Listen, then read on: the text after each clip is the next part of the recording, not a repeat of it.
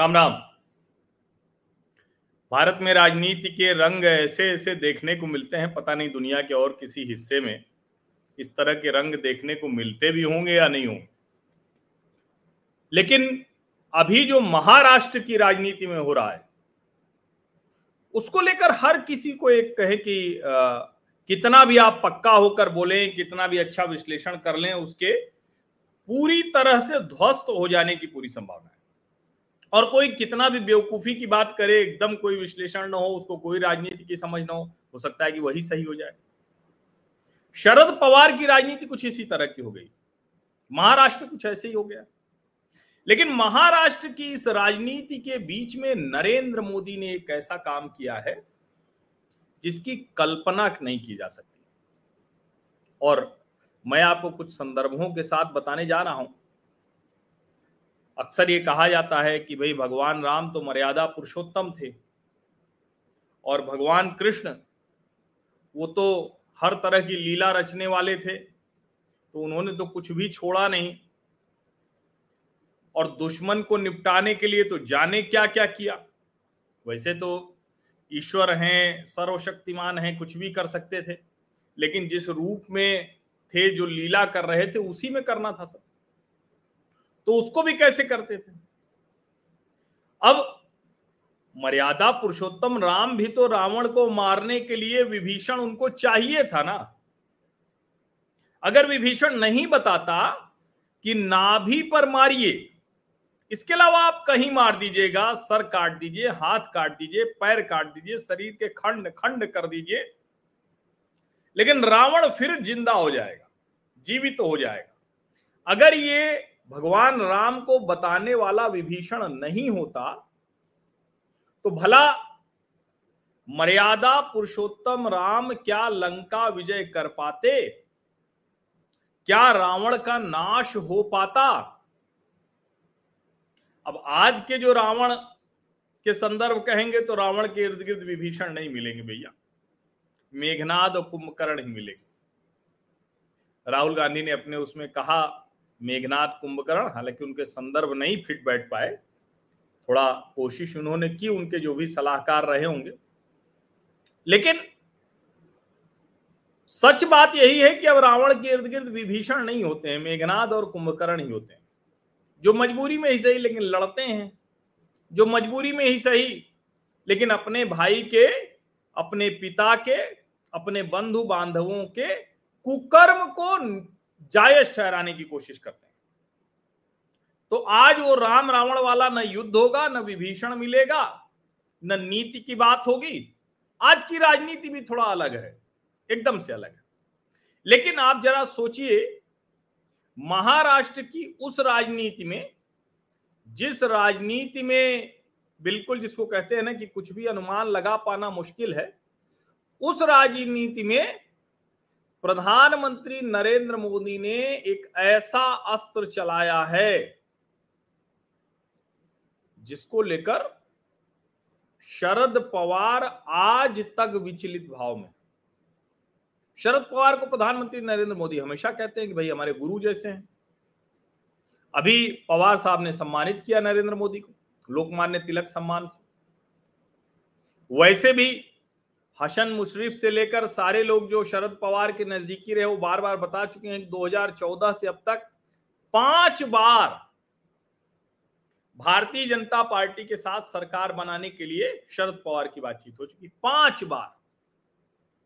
अब ठीक है, सिरे नहीं चढ़ पाई, पवार साहब थोड़ा कैलकुलेशन किए होंगे, उनका वाला सेकुलर वोट उनकी वाली चीज़ें। लेकिन वो बार बार थे और 2014 में तो विधानसभा में सरकार किसने बचाई थी भारतीय जनता पार्टी? एनसीपी ने बचाई थी, शरद पवार वाली एनसीपी ने।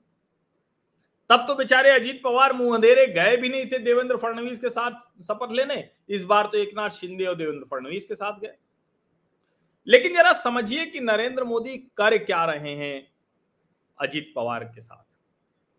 दरअसल अजीत पवार को वो लेकर आए और लंबी बातचीत हुई उनके। राजनीतिक भविष्य को लेकर, उनकी राजनीति को लेकर, और क्या आजीवन वो अपने चाचा श्रीमान शरद पवार के आश्रित ही रहेंगे? कृपा पर ही उनकी पूरी राजनीति रहेगी। कभी भी कोई कह देगा कि अरे अजीत पवार का क्या मतलब है? अजीत दादा पवार होंगे तो इसी वजह से ना, क्योंकि पवार साहेब यानी शरद पवार ने उन पर हाथ रखा हुआ है। कोई भी कह देगा कि भाई अजीत पवार ठीक है, बड़ा अच्छा उनका एक कहें कि सबको मिला के रखते हैं, सबको जोड़ के रखते हैं, लेकिन सबके आधार स्तंभ तो शरद पवार हैं। मुझे लगता है कि नरेंद्र मोदी और अमित शाह ने जो मूल भावना होती है मनुष्य की उसी मूल भावना को उभार दिया अजीत पवार के अंदर। और अजीत पवार को समझाया होगा कि भाई देखिए, जब क्षमता आपकी है, काम आप कर रहे हैं तो कब तक शरद पवार उसका श्रेय लेते रहे? और ये समझाया होगा कि देखिए, ये आप अकेले तो कर नहीं सकते। और इसमें जो माध्यम बने होंगे, मुझे लगता है, जिसकी चर्चा बहुत कम होती है, मुझे ऐसा लगता है, और अब सारे राजनीतिक घटनाक्रम को देखते हुए लगता है प्रफुल्ल पटेल उसका माध्यम बने। प्रफुल्ल पटेल को नरेंद्र मोदी और अमित शाह ने एक तरह से कहें कि उनको साधा है। अजित पवार से पहले से बातचीत चल रही थी। और एक तरह से कहें कि उनको ये समझाने में कामयाब हो गए कि भैया आप जो लड़ाई शरद पवार लड़ रहे एक तो वो हारी हुई है। दूसरा, शरद पवार कर क्या रहे हैं? कोई विचार हो, कोई आधार हो, कोई वजह हो तो समझ में आता है। कभी भी, कहीं भी चले जाते हैं। और महाराष्ट्र में तो कुछ, एक तरह से कहें, कुछ करने की स्थिति में बहुत रह नहीं गए पुरानी सारी चीज़ें सीधे धीरे धीरे ध्वस्त हो रही हैं। अच्छा ये उनको दिख भी रहा था। भाई, देवेंद्र फडणवीस, वो ज़्यादा बड़े नेता हो गए। प्रभाव के तौर पर, पार्टी के तौर पर, विधायक, सांसद संख्या के तौर पर। वो ज़्यादा बड़े नेता हो गए शरद पवार से। अजीत पवार और प्रफुल्ल पटेल को नरेंद्र मोदी, अमित शाह ने समझा दिया। अब जो मैंने कहा ना कि आज रावण से लड़ने के लिए राम को विभीषण खोजना मुश्किल है, मेघनाथ कुंभकर्ण खोजना होगा। अब तब वाला मसला तो था नहीं कि विभीषण रहते सोने की लंका में थे, रावण के छोटे भाई थे, लेकिन अपनी एक कुटिया बनाकर उस पर राम राम जपते, भगवान का नाम लेते रहते थे। अब ये तो संभव नहीं था आज के समय। लेकिन लड़ाई तो आज भी लड़नी है। आज भी जो आपका विरोधी है, दुश्मन है, उसका नाश करना है। नाश मतलब यहाँ मारना, हत्या करना, खत्म कर देना, वो सब नहीं है। सही संदर्भों में ही लीजिएगा। यहाँ दूसरी तरह से। और ये जो नाश करना है, जो एक छोटी सी कहावत है, कहा जाता है कि कांटे से कांटा निकालना पड़ता है। एक समय के बाद, जिसको साम, दाम, दंड, भेद क्या है वो? प्यार और युद्ध में सब जायज़ है। इश्क और जंग में सब जायज़ है, ऐसे कहा जाता है। तो वैसे ही है। राजनीति तो इश्क और जंग का बहुत चरम रूप है। अब यहाँ विभीषण नहीं मिला तो मेघनाद ही मिला, कुंभकर्ण ही मिला। अजीत पवार शरद पवार के सारे जो उनके ऊपर आरोप, प्रत्यारोप लगते हैं, उनके सहभागी। सत्तर हज़ार करोड़ सिंचाई घोटाला, जो देवेंद्र फडणवीस का चक्की पीसिंग पीसिंग एंड पीसिंग, आज भी उनके सर पर आता है। नरेंद्र मोदी अमेरिका यात्रा से लौट कर आते हैं, मध्य प्रदेश। कहते हैं कि भाई, जो भी पार्टियाँ हैं, एनसीपी को कहते ही थे, नेचुरली करप्ट पार्टी। और वही अजीत पवार को साथ लेना पड़ा। और सिर्फ़ अजीत पवार नहीं, अजीत पवार हैं, हसन मुशरीफ हैं। पूरा जो कहें कि समूह है, वो उसी तरह का अब इसके आगे जरा देखिए।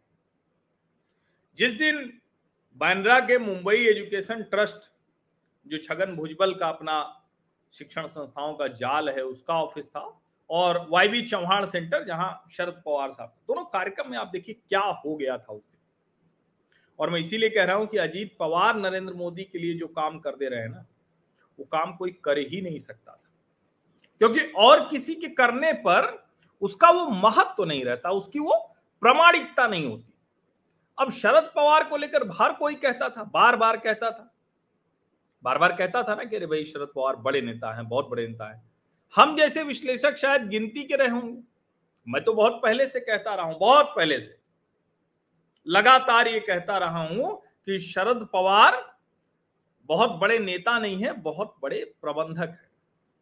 जब राजनीति में धनबल, बाहुबल, इस सब का प्रभाव कम हुआ करता था, उस वक्त वो तो मुंबई में उसी के प्रभाव से बड़े नेता थे। दाऊद से रिश्तों को लेकर उनके ऊपर कई बार चर्चा चलती है, आरोप प्रत्यारोप लगाए जाते हैं।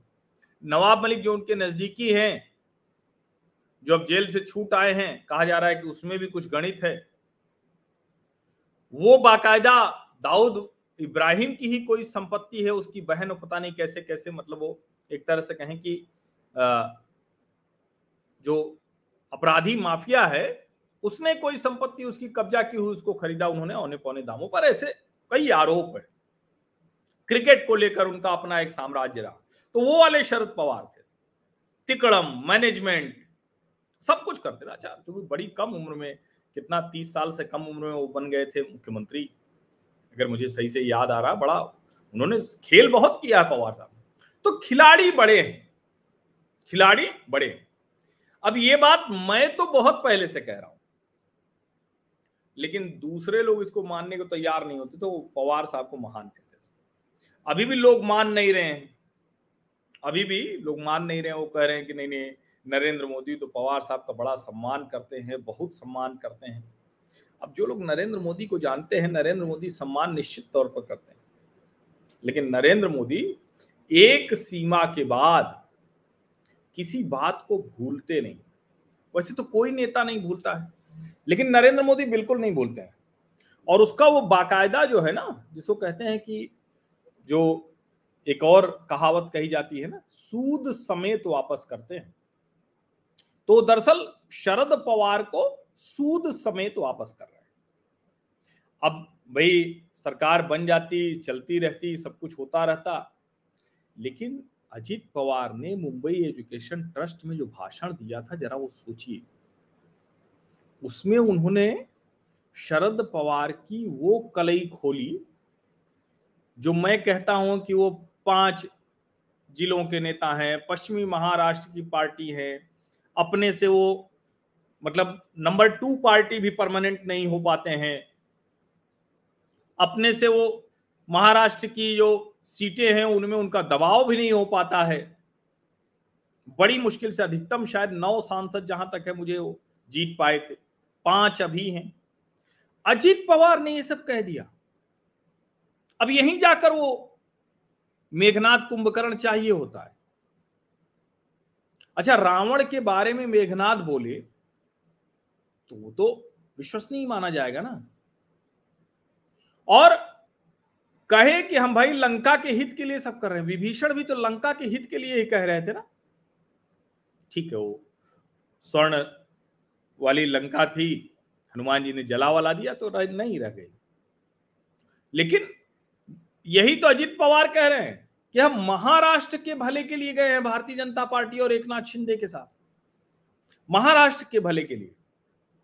अब रोज नई नई खबर आती रहती है, रोज नया नया जिसको कहते हैं ना कि एक दबाव की राजनीति देखने को मिलती है। लेकिन इसमें तो जरा सा भी संदेह नहीं। कि महाराष्ट्र की राजनीति को ऐसे मत दिया है मोदी शाह ने कि अब शरद पवार सोकर उठते होंगे तो भूल जाते होंगे, कल रात मैंने क्या कहा था? लोग कह रहे कह रहे वो बड़ा राजनीति कर रहे हैं, बहुत खिलाड़ी हैं। खिलाड़ी हैं वो, बड़े खिलाड़ी थे वो खिलाड़ी ही रहे, नेता बहुत बड़े नहीं। भैया अजीत पवार ने कह दिया ना, ममता बनर्जी ने अपनी सरकार बना ली, मुख्यमंत्री बन गई।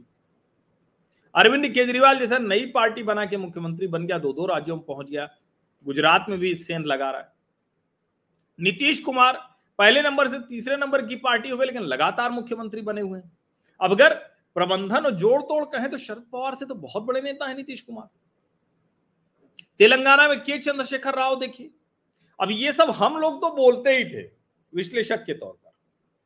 ये सारी बातें जब अजीत पवार ने कहनी शुरू की तो आप देखिए कैसे शरद पवार जी का चेहरा उतर गया है। कैसे चेहरा उतर गया है। अब उनकी बात में वज़न नहीं रहता है।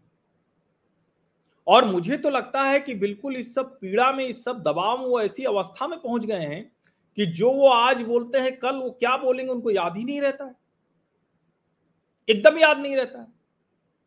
और नरेंद्र मोदी के लिए, अमित शाह के लिए जो अजीत पवार काम कर रहे हैं विशेष काम, कि शरद पवार को पूरी तरह से अविश्वसनीय बना दे रहे हैं। अब वो चाहे इंडी अलायंस में हो। अब इकतीस एक को मुंबई में बैठक होनी है और शरद पवार पर ही भरोसा नहीं है। आप जरा सोचिए, ये कोई कल्पना कर सकता है?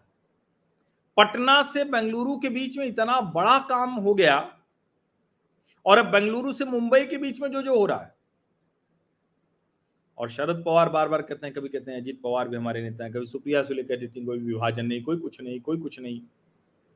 लेकिन सच तो यही है कि अब संकट में पड़ गए और जरा सोचिए। अभी उन्होंने बहुत विस्तार से बताया है कि मैंने क्यों छोड़ दिया चाचा जी की पार्टी। वो चाचा जी की पार्टी मैंने क्यों छोड़ दिया? तो जब चाचा जी की पार्टी छोड़ने की बात वो बताते हैं तो जो बोल रहे होते हैं बड़ा ईमानदार लगता है। अब ये काम कोई कुछ नहीं कर सकता था। ये काम चाहे जितना नरेंद्र मोदी, अमित शाह कोशिश कर लेते, भारतीय जनता पार्टी उनके खिलाफ अभियान चला देती ईडी सीबीआई आईटी की रेड पड़ जाती, उनकी गिरफ्तारी भी हो जाती। तो भी ये काम नहीं हो सकता था, जो बहुत सलीके से अजीत पवार एंड मंडली कर रही है। प्रफुल्ल पटेल ने जो जो कहा, और जाते हैं, पाँव पकड़ के बैठ जाते हैं ये लोग। तो अब भारतीय जनता पार्टी, जो मोदी शाह युग की है, ये अलग तरीके से काम करती है। अब शरद पवार एकदम छटपटा रहे हैं, उनको कुछ समझ में नहीं आ रहा है। लेकिन करें तो करें क्या? भाई क्या कर ले? वो इंडी अलायंस में हैं। बार बार कह रहे हैं कि हम भाजपा के साथ किसी स्थिति में, किसी हालत में नहीं जा सकते। लेकिन अब करें क्या? भतीजा रोज आ जाता है। हसन मुशरफ बता रहे हैं कि शरद पवार भारतीय जनता पार्टी के साथ लगे हुए थे। और हसन मुशरफ एक और बात कहते हैं। कह रहे भाई, ठीक है, चलो। किसी के ऊपर मामला होगा, हमारे ऊपर होगा, अजीत पवार के ऊपर होगा। लेकिन जितने लोग आए हैं, उन सब के ऊपर मामला ही थोड़ी ना है कि ईडी, सीबीआई और आईटी से डर रहे हैं। दरअसल, सबको लगता है कि अब एनसीपी, जो शरद पवार के साथ रहते हुए, हम कुछ कर ही नहीं सकते। पार्टी खत्म होने का डर लग रहा था। लग रहा था कि अब एकदम कुछ नहीं हो पाएगा। और अजीत पवार अब जो कह रहे हैं, उसको जरा ध्यान से सुनिए। वो कह रहे हैं कि भाई हम महाराष्ट्र को बचाने के लिए, महाराष्ट्र के लोगों का भला करने के लिए, महाराष्ट्र की चिंता कैसे दूर हो, इसके लिए गए हैं वहाँ। वो कह रहे हैं, राजनीति में कोई स्थायी दोस्त या दुश्मन थोड़ी ना होता है। भाई ये तो शरद पवार ने उनको सिखाया है। शरद पवार का कोई स्थायी दोस्त, दुश्मन रहा ही नहीं। विदेशी मूल के मुद्दे पर पार्टी बनाते हैं और कुछ ही महीने बाद सोनिया जी के साथ सरकार में होते हैं। वो मतलब विचित्र व्यक्ति रहे शरद पवार। धोखे, बेईमानी का अगर कोई मानव स्वरूप बनाना हो, प्रतिकृति बनानी हो, वैसे तो बहुत से लोग मनुष्य होते हैं जो दिन भर धोखे, बेईमानी करते हैं। लेकिन एक एक्सट्रीम मिसट्रस्ट एक तरह से कहेंगे बेईमानी, धोखा। ऐसा कोई चेहरा आपको बनाना है? तो शरद पवार साहब का चेहरा है। उन्हीं शरद पवार के साथ, अजीत पवार राजनीति करके बड़े हुए हैं। बढ़े हुए हैं बड़े हुए हैं। कितनी मेहनत लगी होगी, कितना सोचा होगा नरेंद्र मोदी, अमित शाह ने कि क्या करना है। अब ठीक है, निश्चित तौर पर टीवी की बहस में, परसेप्शन में उसमें एक मुश्किल तो आती ही है। कि भाई आप बार बार कह रहे हैं। और आप ही के भ्रष्टाचारी आते जा रहे हैं, वो वॉशिंग मशीन भाजपा की। वो खूब चलता है ना वॉशिंग मशीन भाजपा की। लेकिन नरेंद्र मोदी, अमित शाह को पता है कि वॉशिंग मशीन वाला काम तो हम आगे भी कर लेंगे, कर ही ले रहे हैं। किसी की हिम्मत, हैसियत नहीं है कि जैसे पहले वो भ्रष्टाचार करता रहा हो, वो अभी भी कर ले। मैं ये नहीं कह रहा हूँ कि भाजपा में एकदम सब ईमानदार हो गए हैं, भ्रष्टाचार से दूर हो गए हैं, ऐसा नहीं है, ऐसा मैं कतई नहीं मानता हूँ। भारतीय जनता पार्टी में भी ढेर सारे लोग हैं। लेकिन ये तो सच है कि भाजपा में रहते हुए क्या उस तरह से भ्रष्टाचार करना, उस तरह से गुंडागर्दी करना, उस तरह से सरकार चलाना उस तरह से एकदम, जिसको कहते हैं ना कि अकड़ अपनी बनाए रखना, वो संभव है क्या? ना, कतई संभव नहीं। आप जरा ध्यान से देखिए, कहाँ दिखता है? संभव होता है कहीं? नहीं दिखता है। और देखिए, जितने नेता हैं, एक से एक, मैं आपको एक उदाहरण देता हूँ तो आपको ध्यान में आ जाएगा। जो स्वामी प्रसाद मौर्य आजकल रामचरित मानस से लेकर जाने क्या क्या मतलब अजीब गरीब टिप्पणियाँ कर रहे हैं, इस तरहीन व्यवहार कर रहे हैं, बहुत कुछ बोल रहे हैं। वही स्वामी प्रसाद मौर्य जब पाँच वर्ष भारतीय जनता पार्टी के साथ थे ना, बोलती बंद थी। आपको याद हो तो जरा बता दीजिए कि स्वामी प्रसाद मौर्य ने कुछ उठ पटांग हिंदू धर्म पे बोला? नहीं बोला। लेकिन जब वो समाजवादी पार्टी के साथ रहते थे तो वो सब कुछ भी बोल देते थे। वो स्वामी तुलसीदास जी के ऊपर टिप्पणी कर देते थे। सोचिए जरा। ये मतलब इसको आप सम, समझाने के लिए मैं कह रहा हूँ कि जो नरेंद्र मोदी और अमित शाह कर रहे हैं और उनको जो भरोसा है कि अजीत पवार को ठीक कर लेंगे। अब अजीत पवार के मन में क्या मुख्यमंत्री बनने की इच्छा है? बिल्कुल है। किसके मन में नहीं होती? भाई वो तो कह ही रहे हैं कि हमको चाहते तो बनवा दिया जाता। लेकिन पवार साहब ने बनने नहीं दिया। क्या अभी बन सकते हैं क्या? ना, सवाल ही नहीं उठता। 2024 के चुनाव तक तो एक नाथ शिंदे कहीं जाने वाले नहीं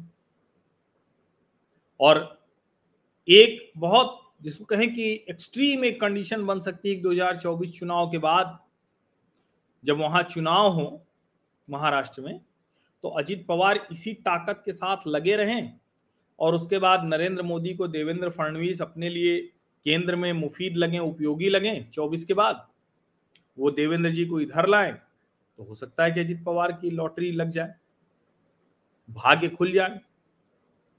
अब सोचिए, आप अजीत पवार की भाषा इधर आजकल देखिए।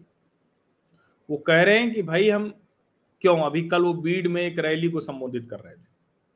उन्होंने कहा, हम इसलिए महायुति में गए, अजीत पवार बीजेपी और शिवसेना, जो शिंदे सेना हो गई है है तो शिवसेना है।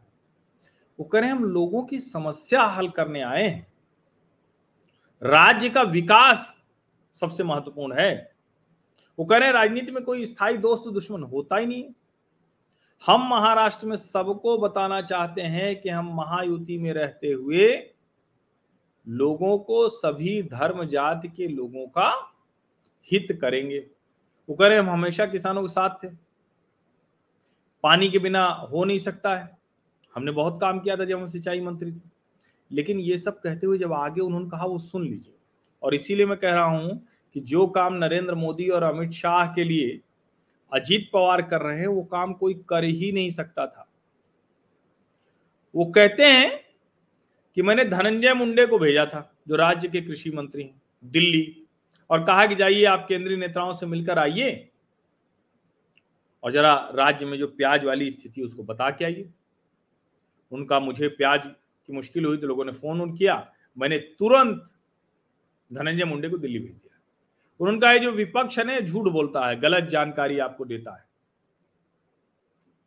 अब सोचिए, वो इसका मतलब ये कह रहे हैं शरद पवार भी झूठ बोलते हैं, गलत जानकारी दे रहे हैं।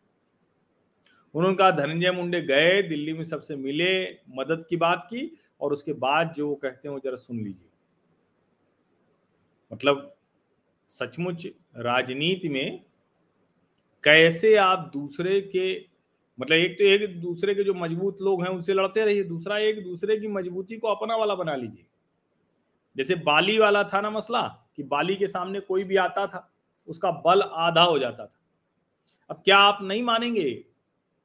कि एकदम से उद्धव ठाकरे का बल आधा कर दिया एक नाथ शिंदे को इधर लाकर। एकदम से शरद पवार का बल आधा कर दिया अजीत पवार को लाकर।